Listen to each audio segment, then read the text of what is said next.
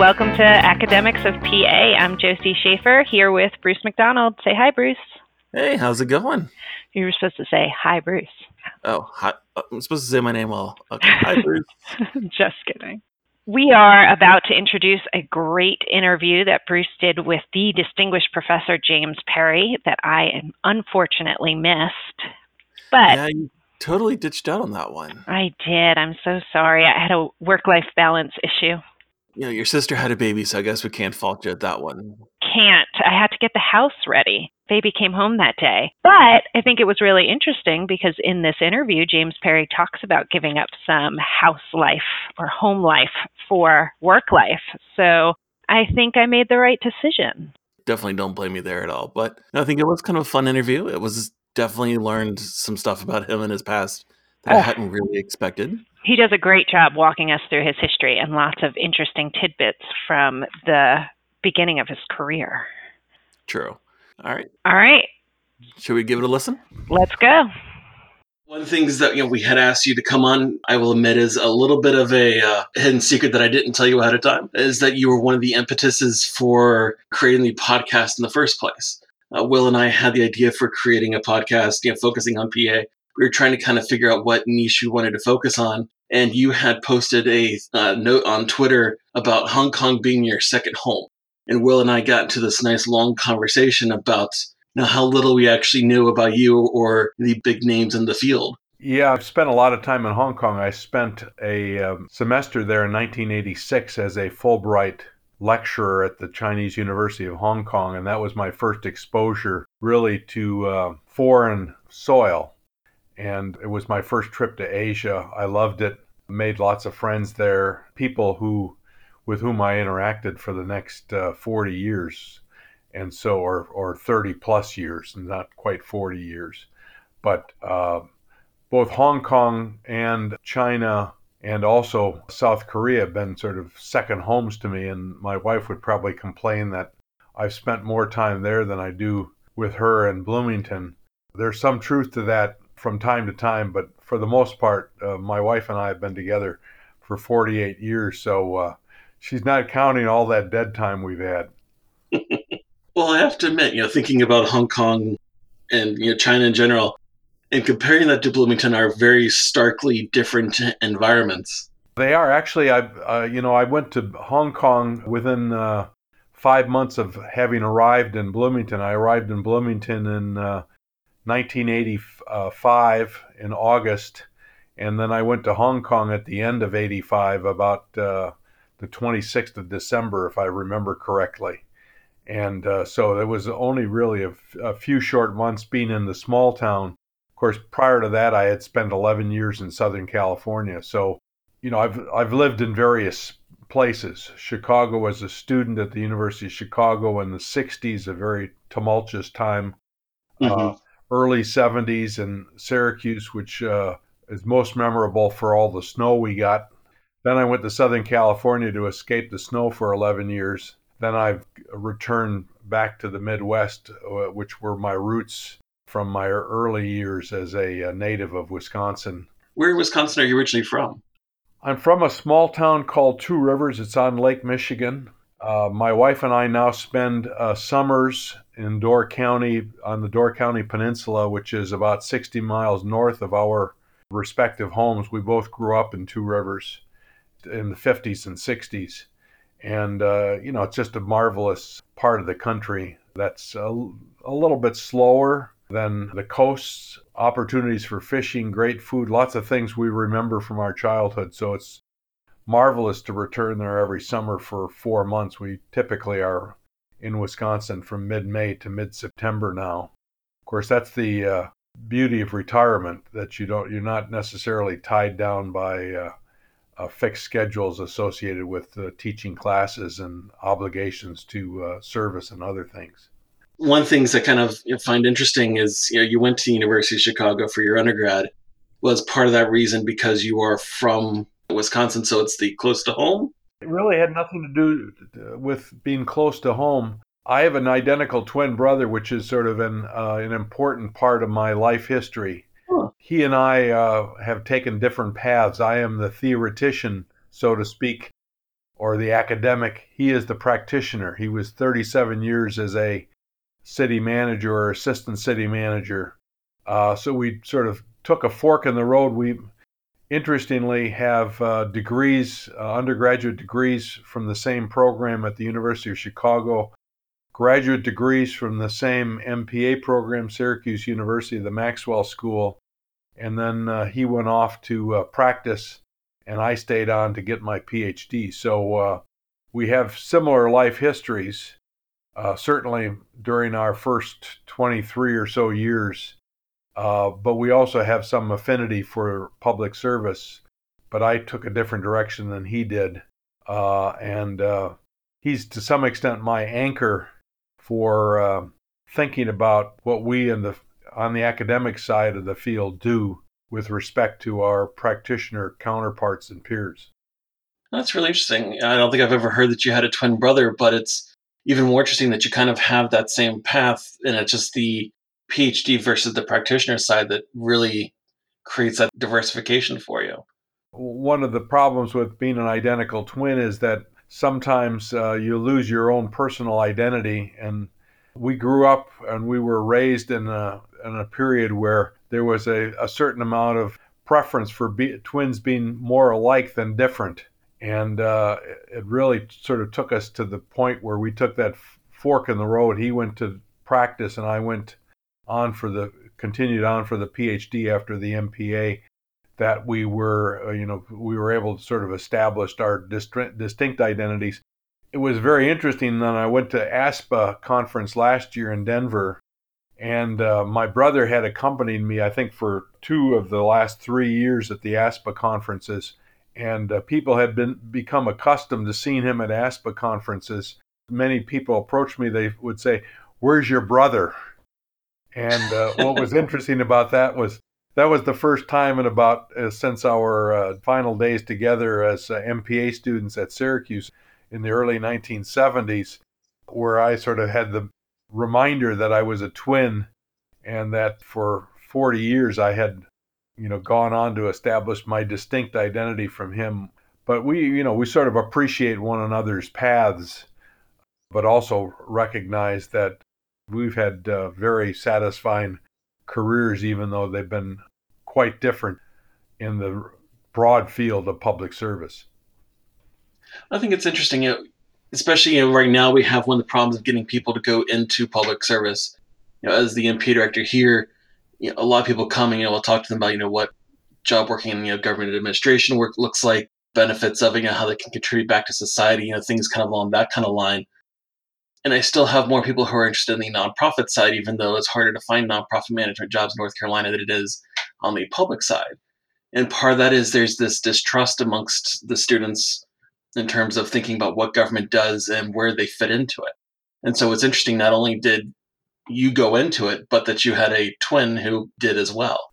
We grew up in a different era, and one of our first encounters as teenagers with, was with John Kennedy during the Wisconsin primaries. And that, I think, left a lasting impression with both of us. We also had parents who were um, of very modest means. My father was a foreman in local uh, manufacturing plant, an aluminum factory. But they always gave us an appreciation for reaching out to others. Of course, we also have our sort of our religious foundations, which is in the Catholic Church.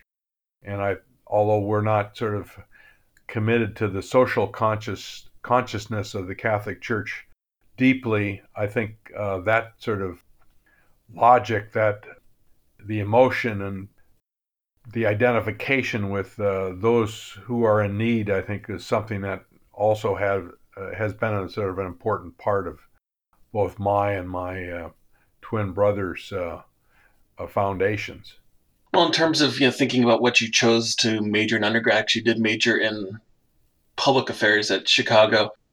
Did you consider any of the other fields that were kind of related back, which would be more along kind of what students would do now, or was public affairs really what you wanted to go into?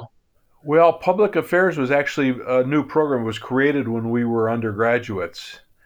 And I think because of the um, the high level of activism in the late nineteen sixties, rather than looking at, for instance, a field like political science, which at uh, the University of Chicago at the time was highly distinguished because of uh, well-known political theorists. We both uh, were sort of attracted to a much more sort of engaged scholarship and an engaged major, and public affairs sort of fit that bill. It, it's sort of about four generations removed or four iterations removed from the Harris School, which subsequently, mm-hmm. I think, sort of filled that gap or filled that role at the University of Chicago. But uh, no, I didn't sort of think real seriously. I I thought maybe at the time that the University of Chicago focus was very theoretical and abstract, and I guess I was attracted to that on the one hand, but I was also attracted to uh, sort of making sense of the world, uh, you know, the world I encountered every day.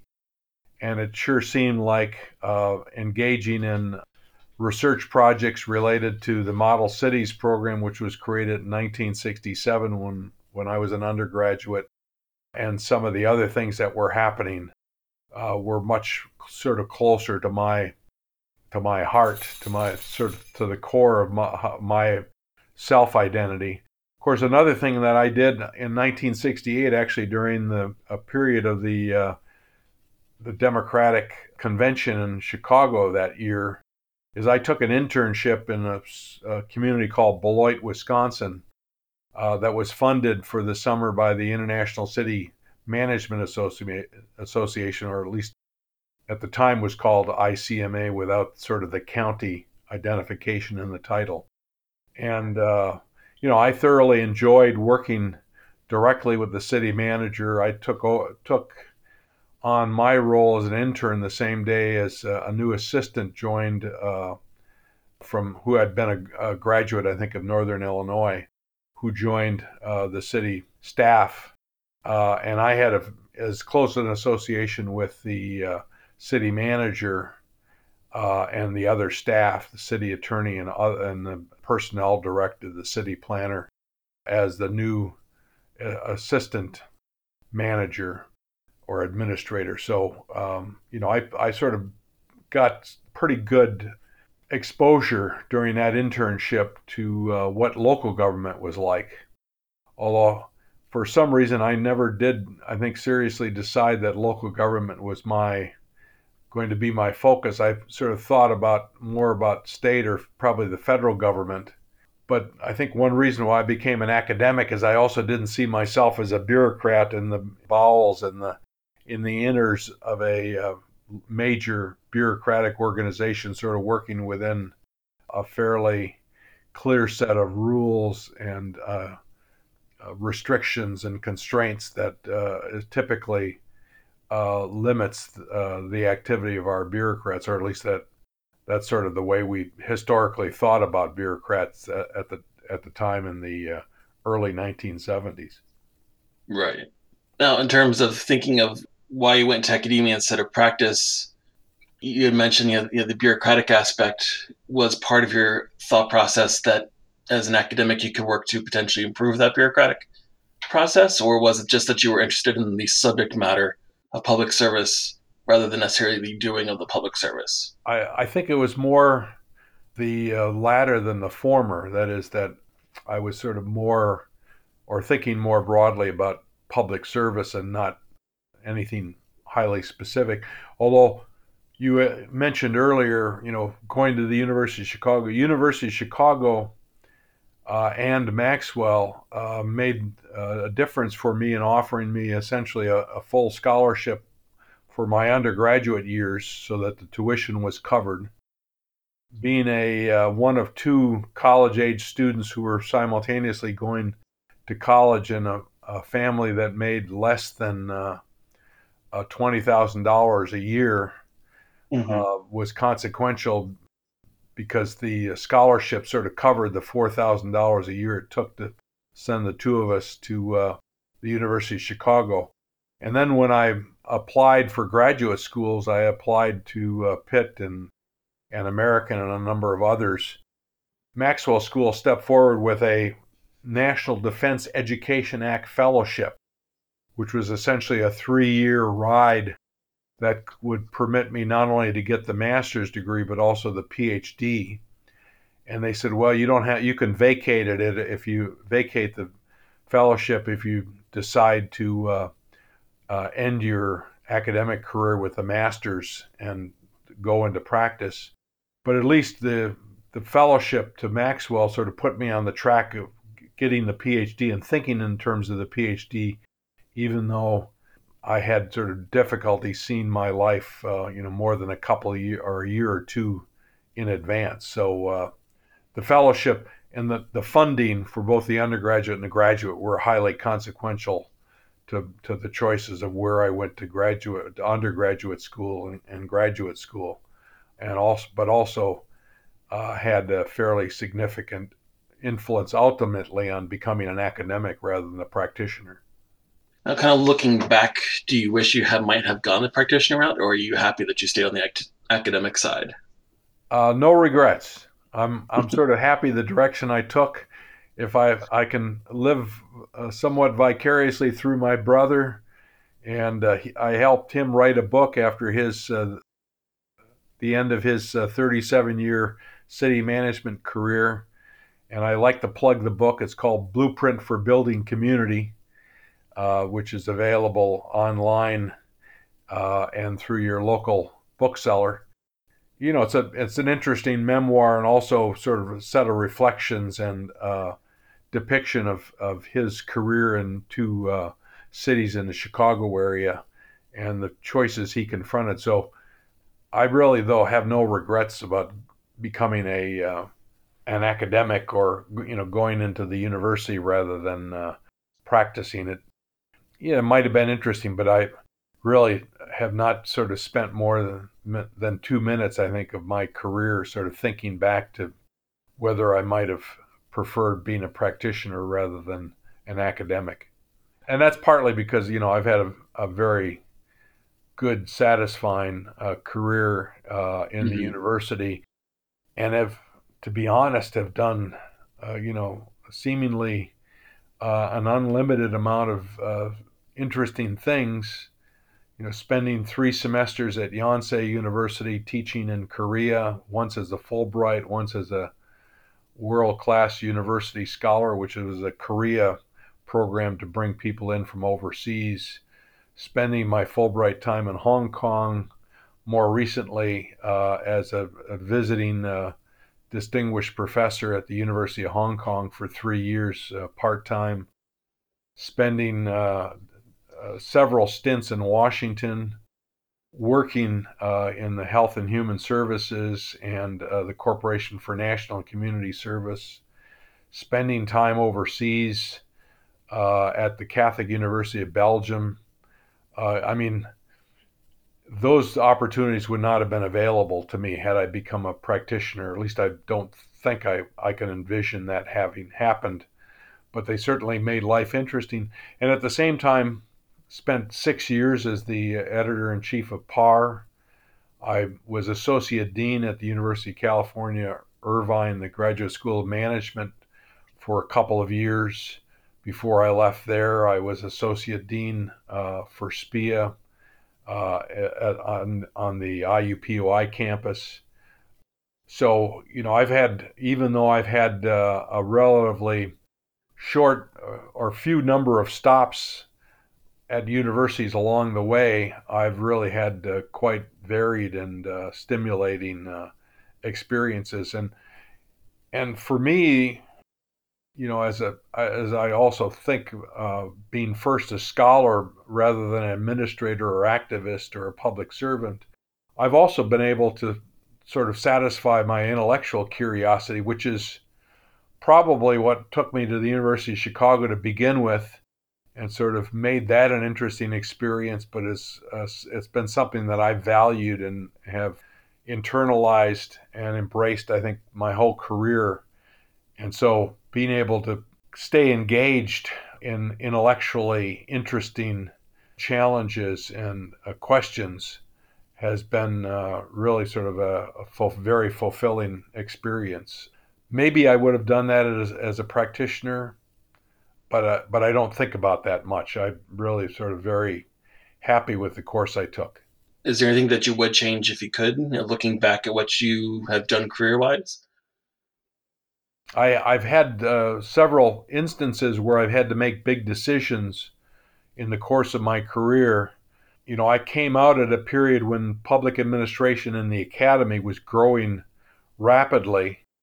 Uh, the year I think I left, uh, uh, graduated from Maxwell in nineteen seventy-four and got my PhD, I had a wealth of uh, job opportunities, including several in California that I had not even envisioned. I was, when I went to my dissertation chair, Charlie Levine, Charlie sort of ripped up the list of places that I was going to apply to, and he said, here are ninety places, apply to all of them. And uh, uh, many of them were in California, so I had uh, job opportunities at U C Davis and U C Irvine, uh, and talked seriously with the people at U S C. Uh, the job uh, market was somewhat different in those days because it tended to be more spring-oriented than fall as it is now. I had some tough decisions to make of, uh, on the sort of the direction I took, because I did have a number of good opportunities available to me. And uh, Charlie had a great deal of respect for the people at U C Irvine. And uh, he basically said, go to Irvine, work there for six years. Uh, if you don't get tenure, or you may not, you may well not get tenure, it's a demanding place. Uh, you'll still wind up on your feet somewhere else. And so I took his advice and um, never regretted it, uh, but it turned out to be a good choice, because uh, I did very well at Irvine, uh, learned a lot, was stimulated by my colleagues, had a lot of responsibility from day one as an, a, a beginning assistant professor.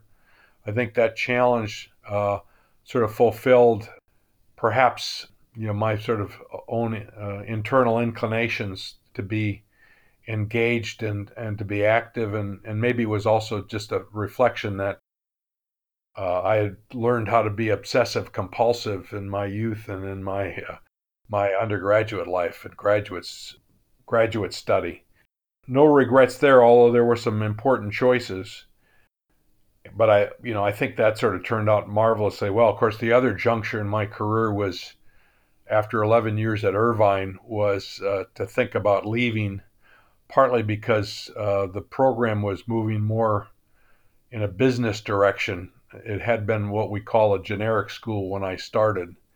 And um, I didn't see myself as mainly teaching business students uh, and working within a business-oriented environment. Uh, and then the opportunity at Indiana University Bloomington came along. Uh, at S P I A, the School of Public and Environmental Affairs. And again, I sort of relied to, to a large degree on the advice from my mentor, one of my mentors, Charlie Levine.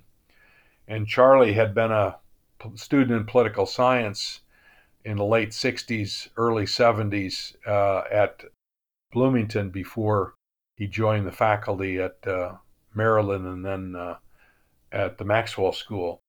And, uh, you know, Charlie said, uh, or Charlie sort of, I think, brokered sort of the discussions with, with I U, but uh, he had he had told me many years earlier when I had gotten an offer from another campus in the I U system, he said, you don't want to go to Indiana University unless you go to Bloomington.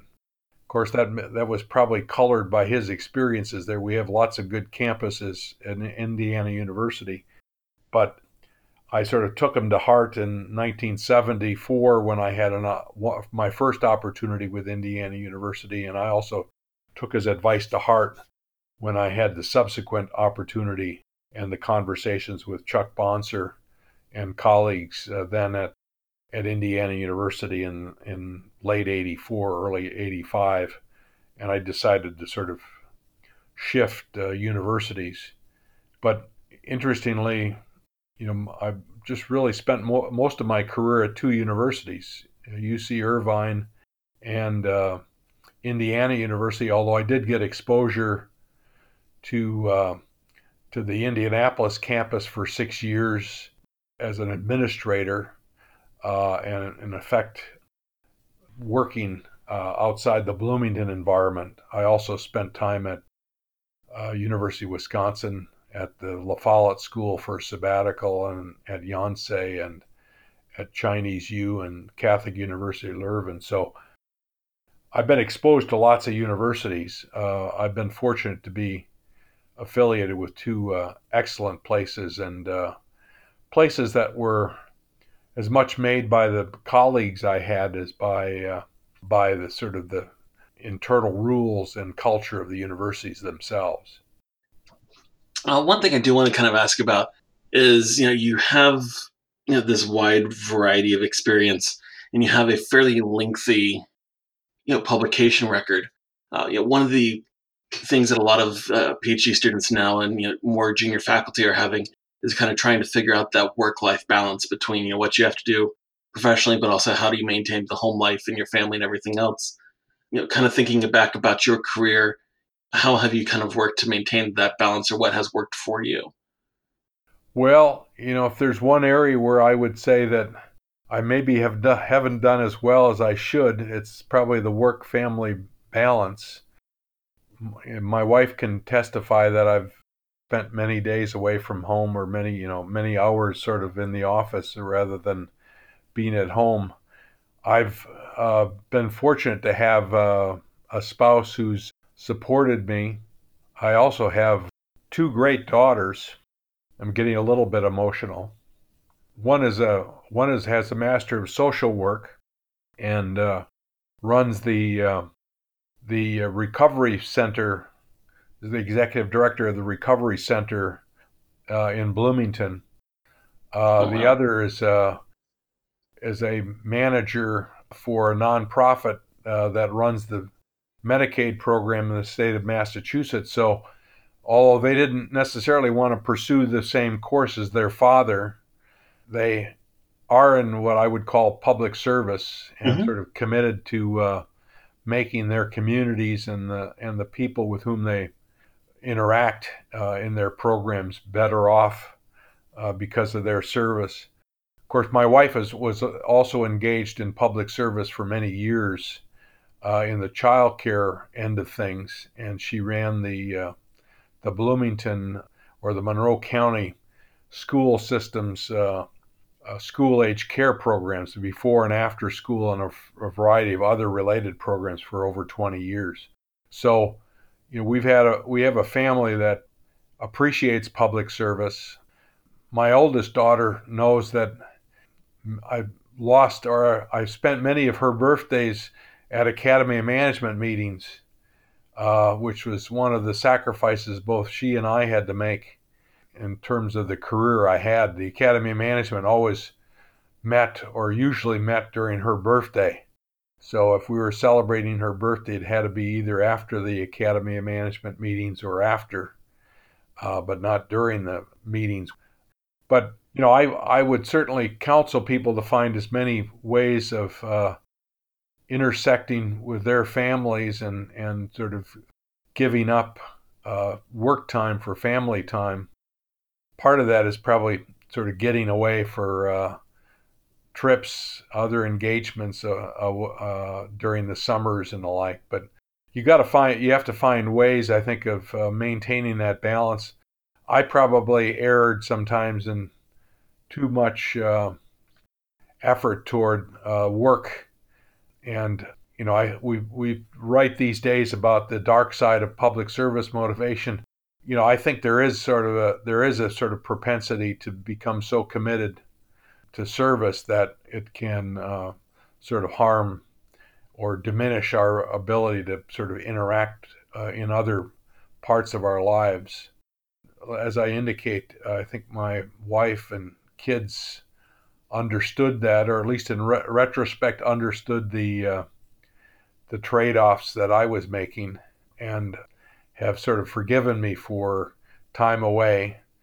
And uh, now as a grandfather, I try to spend a little bit more time, and a retiree, try to spend a little bit more time with the grandkids and, and the family and the like. So maybe I'm finding some ways to sort of make up for that now, uh, but we're still sort of closely connected, which is the uh, ultimate uh, result, I think, that we're looking for. Right. So I have to ask really quick, how many grandkids do you have? I have three, and they're all boys.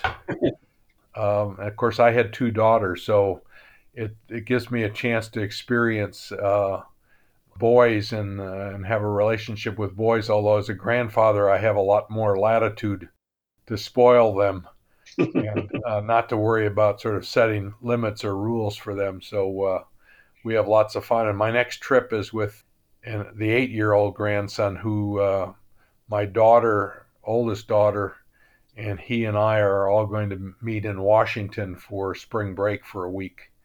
And so uh, he wants to go with his uh, grandfather on an experience. I I took his brother to the uh, Winter Olympics in uh, Gangneung last, uh, uh, actually a year ago tomorrow, we left. Oh. Both the eight-year-old and the now fourteen-year-old are hockey players, and so we've spent four days on the uh, greatest uh, Olympic hockey uh, that we could find. Uh, the gold medal games, the um, bronze medal. We did see the uh, women, American women, beat the Canadian women in the gold medal game. That was uh, quite an experience. Oh, that's really cool. Uh, who do you root for then? I I go along with the hockey because uh, because my grandson's and my son-in-law is a hockey coach in Connecticut. Uh, he's been over twenty years been a high school ho- the high school hockey coach in in Enfield, Connecticut. They love the Islanders uh, because the Islanders were uh, sort of the home team. My my son-in-law is from uh, Long Island, and so the Islanders are his team, and uh, so I root for the Islanders. I used to like the Blackhawks when I was in uh, Chicago, because Bobby Hull and Stan Mikita and uh, and folks were all playing at the time. But uh, you know, hockey is not my first sport, uh, and I'm also a shareholder, and uh, I I don't want to say part owner, but a shareholder in the greatest pro football team in the history of the universe. So you're a Packers fan then? I am. So I, I met Vince Lombardi at uh, as I was waiting for tickets once. I didn't meet him, but he greeted the fans one morning. Actually, it was for the Baltimore game when the Packers were playing Baltimore in a playoff game, and they had tied, I think, in the regular season. That was the one that went into five periods with the uh, disputed Don Chandler field goal.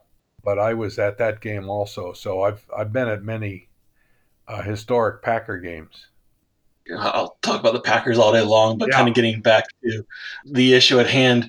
One of the you know, things I'm kind of curious about is you do have this, you know, large collection of research.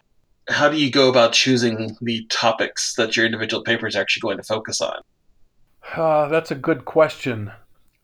I think there's a, there's a process. I, if you go back, for instance, to one of my more influential and, and distinctive papers, and that's the uh, nineteen ninety paper by uh, Lois Wise and I uh, on public mm-hmm. service motivation.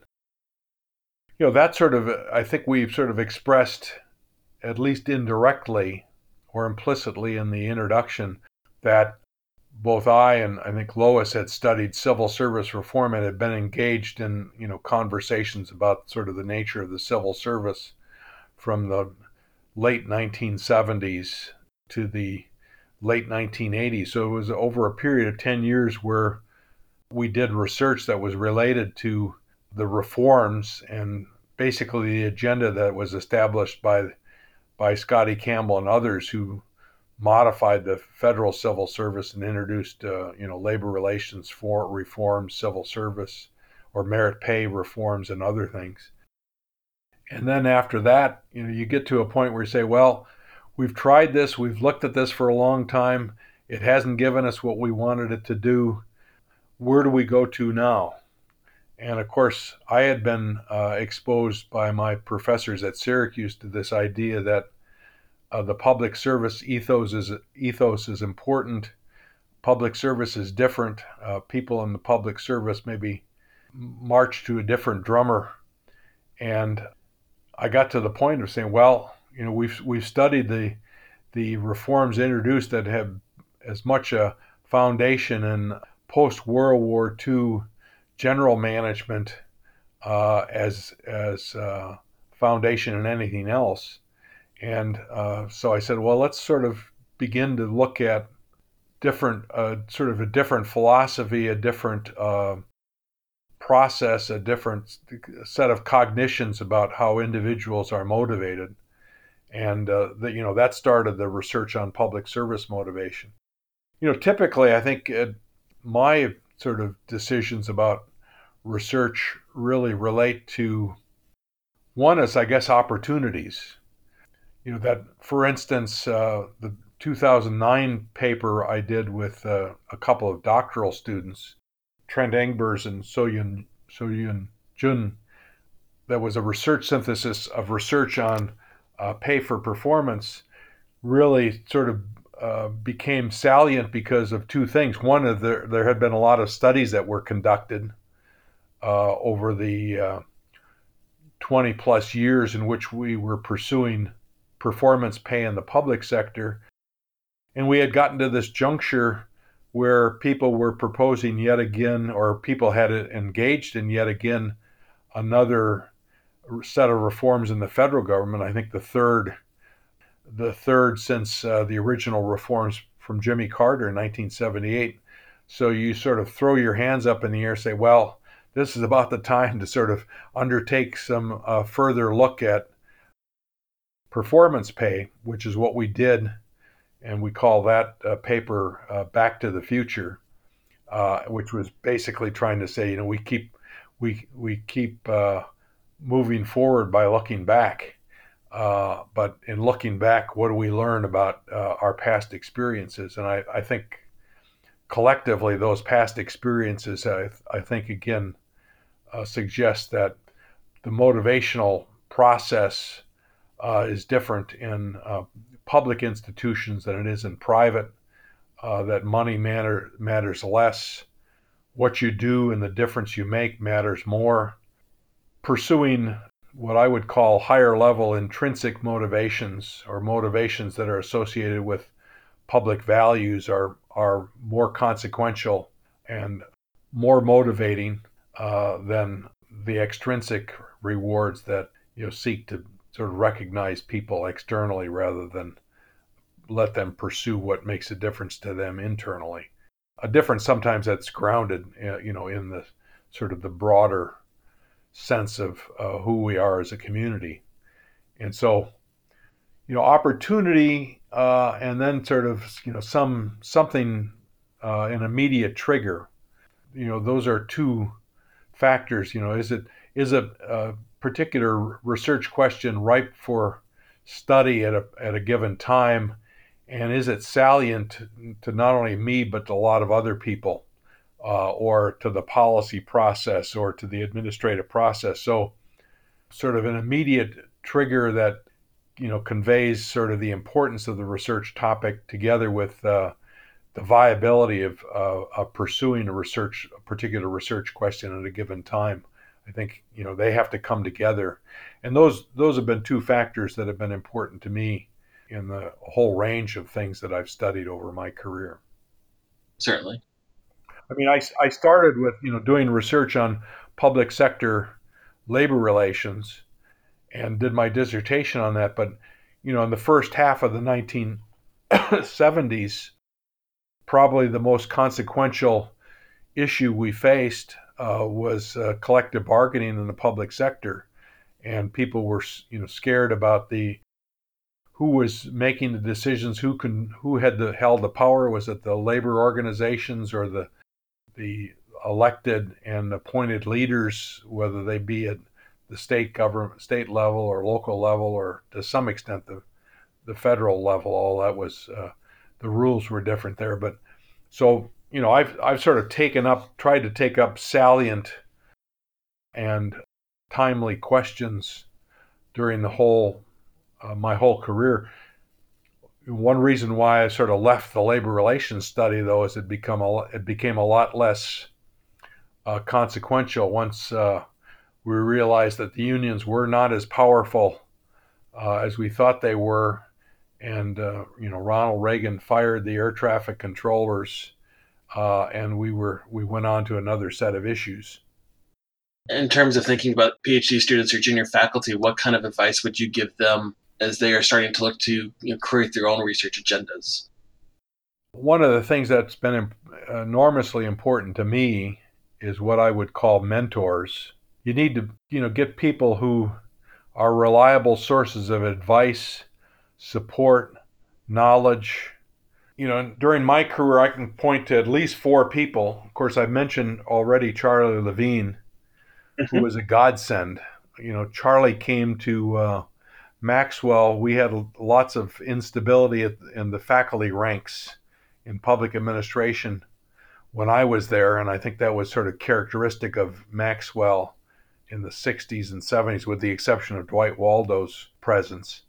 But, uh, you know, Charlie sort of helped rescue me when I was in need of a dissertation director, uh, and we were good friends and uh, worked together very well for fifteen years. He created, opened a lot of doors for me. I always learned from him. Uh, and so that was a marvelous mentoring relationship. When I got to U C Irvine, Ken Kramer was my senior colleague in public administration. Ken was a great grant getter, again, opened doors for me, supported me, was a sort of a great collaborator. We wrote lots of things together, partly simply because we were interested in similar topics and, you know, shared our, you know, love of the field of public administration. Lyman Porter was my first dean. Lyman was sort of a an outsider in terms of field. He was in organizational behavior, but was a uh, was a path breaker with respect to uh, constructs like job satisfaction and organizational commitment, which we sort of take as givens today. But I learned a lot from what he was doing in those areas. That's subsequently helped me not only in my uh, research that I published on in the on the topic of organizational commitment, which has gotten a fair bit of attention, but largely because of of the work he, uh, some work he had done, and my sort of um, embracing that, but also later uh, learning that creating a scale like he had done on organizational commitment made great sense if you wanted to sort of advance research on public service motivation. If you if you measure it, it's real. Uh, and so I built it and they came. That that was sort of a, a marvelous uh, learning, and, and Lyman was largely responsible for that. And then, you know, most recently, but actually somebody who sort of covered my whole career was uh, George Fredrickson, who was one of my professors at Maxwell School, uh, and somebody with whom I've interacted since nineteen, I think, seventy-one as a student, and then subsequently as a uh, somebody who took his advice and someone who learned from George and uh, had some doors opened by George. So, you know, getting a mentor and sort of finding reliable people with whom you can interact and who whose judgment you trust and can provide you support. You know, it's not not necessarily following their lead as much as it is uh, learning from them and getting support from them and and trusting their advice. And, you know, that's important uh, for junior faculty and PhD students. And if you don't have that, uh, you're at a loss from the first stages of your career. I think the other thing that, and part of this is reconstructed logic. Remember, we're talking about a A forty a career that's now spanned forty-five years, so I'm sort of going back and trying to uh, draw upon uh, you know emotions and, and ideas and thinking that goes mm-hmm. back to the early nineteen seventies, and some of that is sort of hidden maybe deeply in my memory, or uh, and maybe not also in that sort of part of my psyche that I can access. But I think I probably took some chances. Uh, even that example I used of going to U C Irvine. And going to a place where there were relatively few public administration people, but everybody around me was, you know, a mathematician or a statistician or an organiza- or an operations researcher or an organizational behavioralist, was really sort of a sort of a, a step into unknown territory, one that I took partly because I trusted the advice of my mentor and also respected the people that I encountered there. But you got to take some chances. I You know, even, and I've sort of encountered uh, as the P A R editor most recently, uh, situations where I would think that, boy, here's a really good o- opportunity to make a mark on the field, uh, and I would approach people to sort of undertake a particular project. Some would take me up on it, others would say, well, you know, it's too much work, and uh, I'm not sure that there's a payoff there. Of course, you know, some of my biggest payoffs have been from research syntheses and uh, sort of writing that article that was uh, maybe sort of critical of the field, or sort of trying to take a, a difference, or trying to step out from the from the ordinary and from the accepted. And so taking some chances or, or taking some risks, I think, is important. The other thing I would, the other piece of advice is that I, and I think, again, I'm sort of try, trying to translate Uh, the value I got from going to U C Irvine, where I was exposed to all sorts of things that uh, were new to me, even though I had just finished a PhD. You know, you think you come out of the PhD and you sort of know everything in the world. And I, I did know a lot about public administration. But going to a place like Irvine and a, and a school of administration where most of the fields were outside of mine or different than mine, sort of taught me that you know, there's a great value from sort of stretching yourself and being exposed to challenges, and also sort of working with people who are uh, themselves, uh, you know, extraordinary, uh, gifted scholars.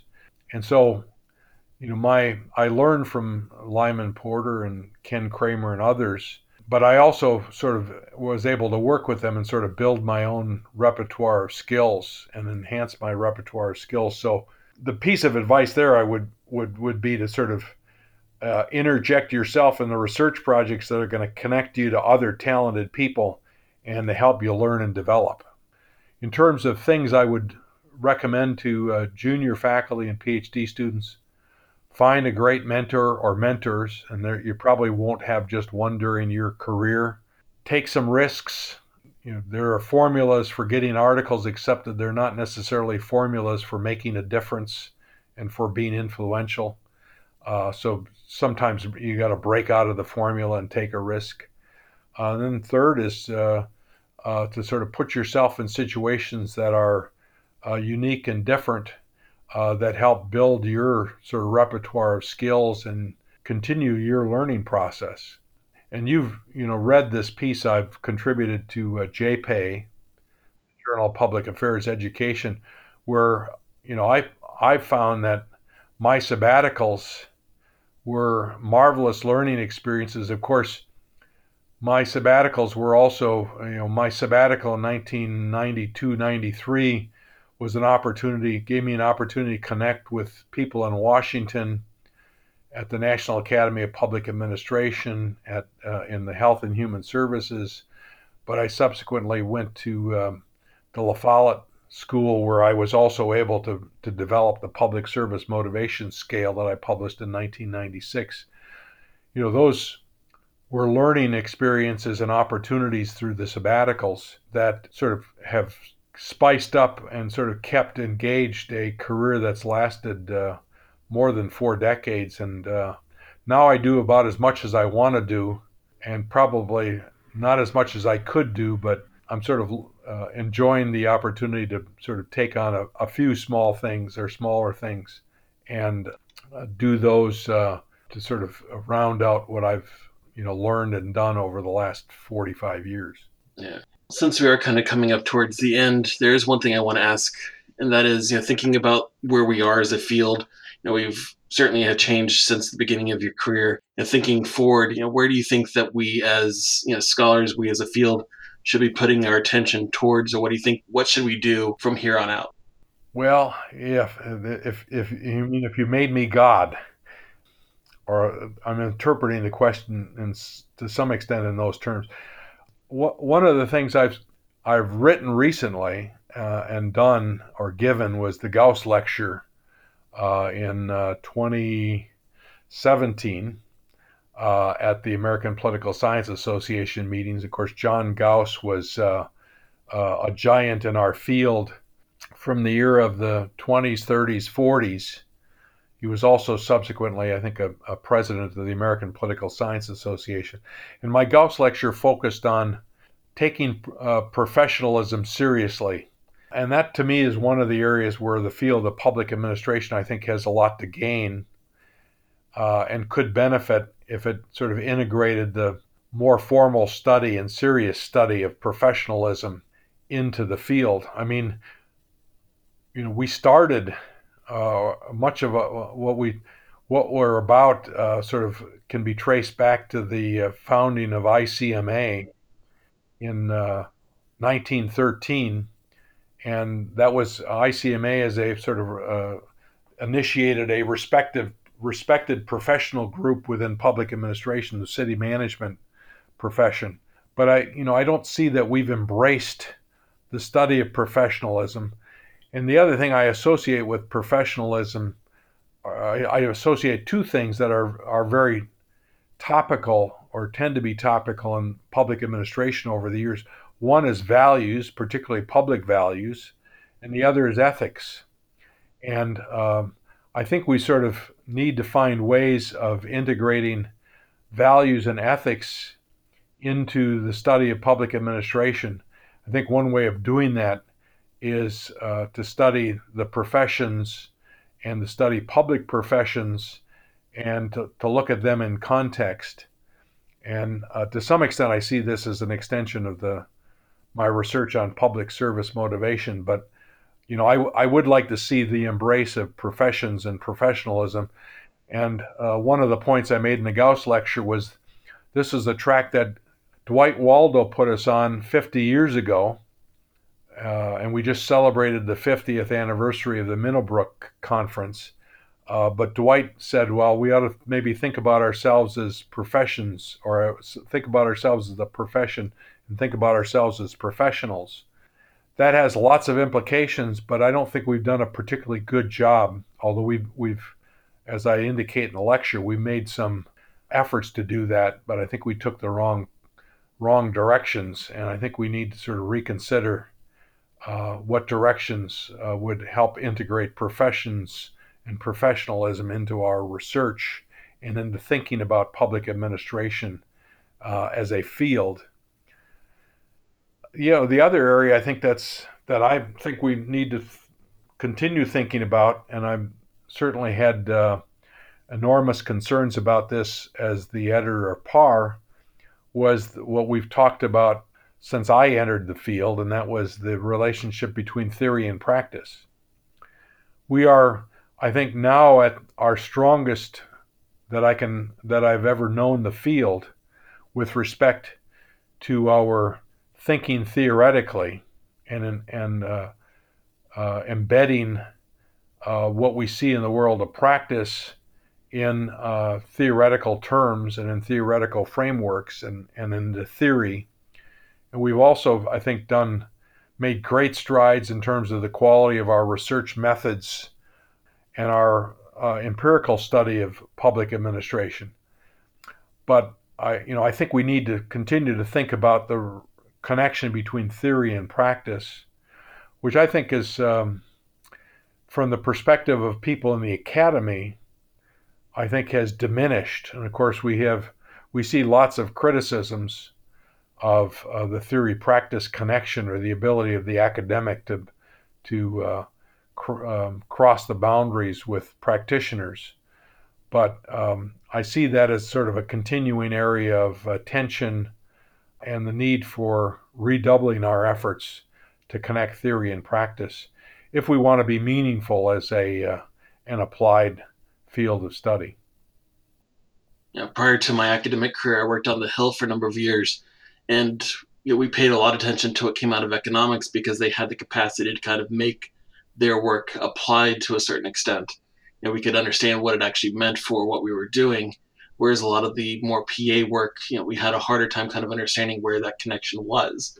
I think we still have that difficulty of sort of making that connection, but I personally would like to see more of our, you know, young scholars and, and senior scholars, for that matter, uh, engaged in meaningful conversations with uh, practitioners uh, to try to sort of make sure that what we do is, you know, not necessarily we're we're not necessarily studying what's important to them for answering a question immediately before them tomorrow, but you know, to answer those long-term questions that are sort of will help sort of shape not only how we think about the field academically, but what we do practically. I'd like to thank you for coming on today and joining me for the conversation, for being willing to come on and join us for Academics at P A. Been my pleasure, Bruce.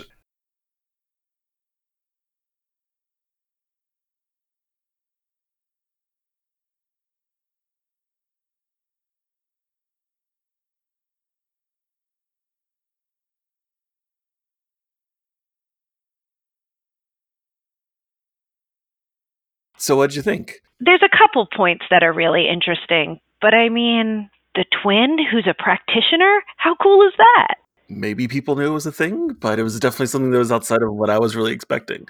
Yeah, I mean, I would have gone to more ASPAs just to meet the twin. I know. I want to know if he's actually going to be there next week. Since this comes out like the day before ASPA, are we going to have people like running around being like, are you Jim Perry's twin? Are you the twin? Well, they would know he would look like a twin. I guess we could always just run up to Jim Perry and be like, hey. Are you the twin? uh, yeah. So, but I mean, having a touchstone in the practitioner life, what a great way for an academic to be able to reflect and talk about their work. And I'm in this podcast, I think we are really touching on the sort of two sides of public administration. And so it's not surprising to me that his work is so relevant if he was able to have those ongoing conversations about what academic life means to practitioners with someone as close as a brother. I think one of the problems we have is that we talk about this idea that the public administration research we do is going to have these big influences, but a lot of it comes back to, are we meeting the demands and the needs of what practitioners are experiencing? Absolutely. But in this case, he doesn't have necessarily that much of that practitioner experience outside of the internship that he did with I C M A. But he does have that constant connection, which I think gives kind of context for the career and the research interest over time, because there's always going to be something that ties it back to what they actually need at that given moment in time. So now this question breaks a little bit. I think there are journalistic ethics issues here, but you mentioned that you had a really great conversation offline too. Was there anything from that that you think are... listeners should hear? Well, I don't know if it really breaks journalistic ethics.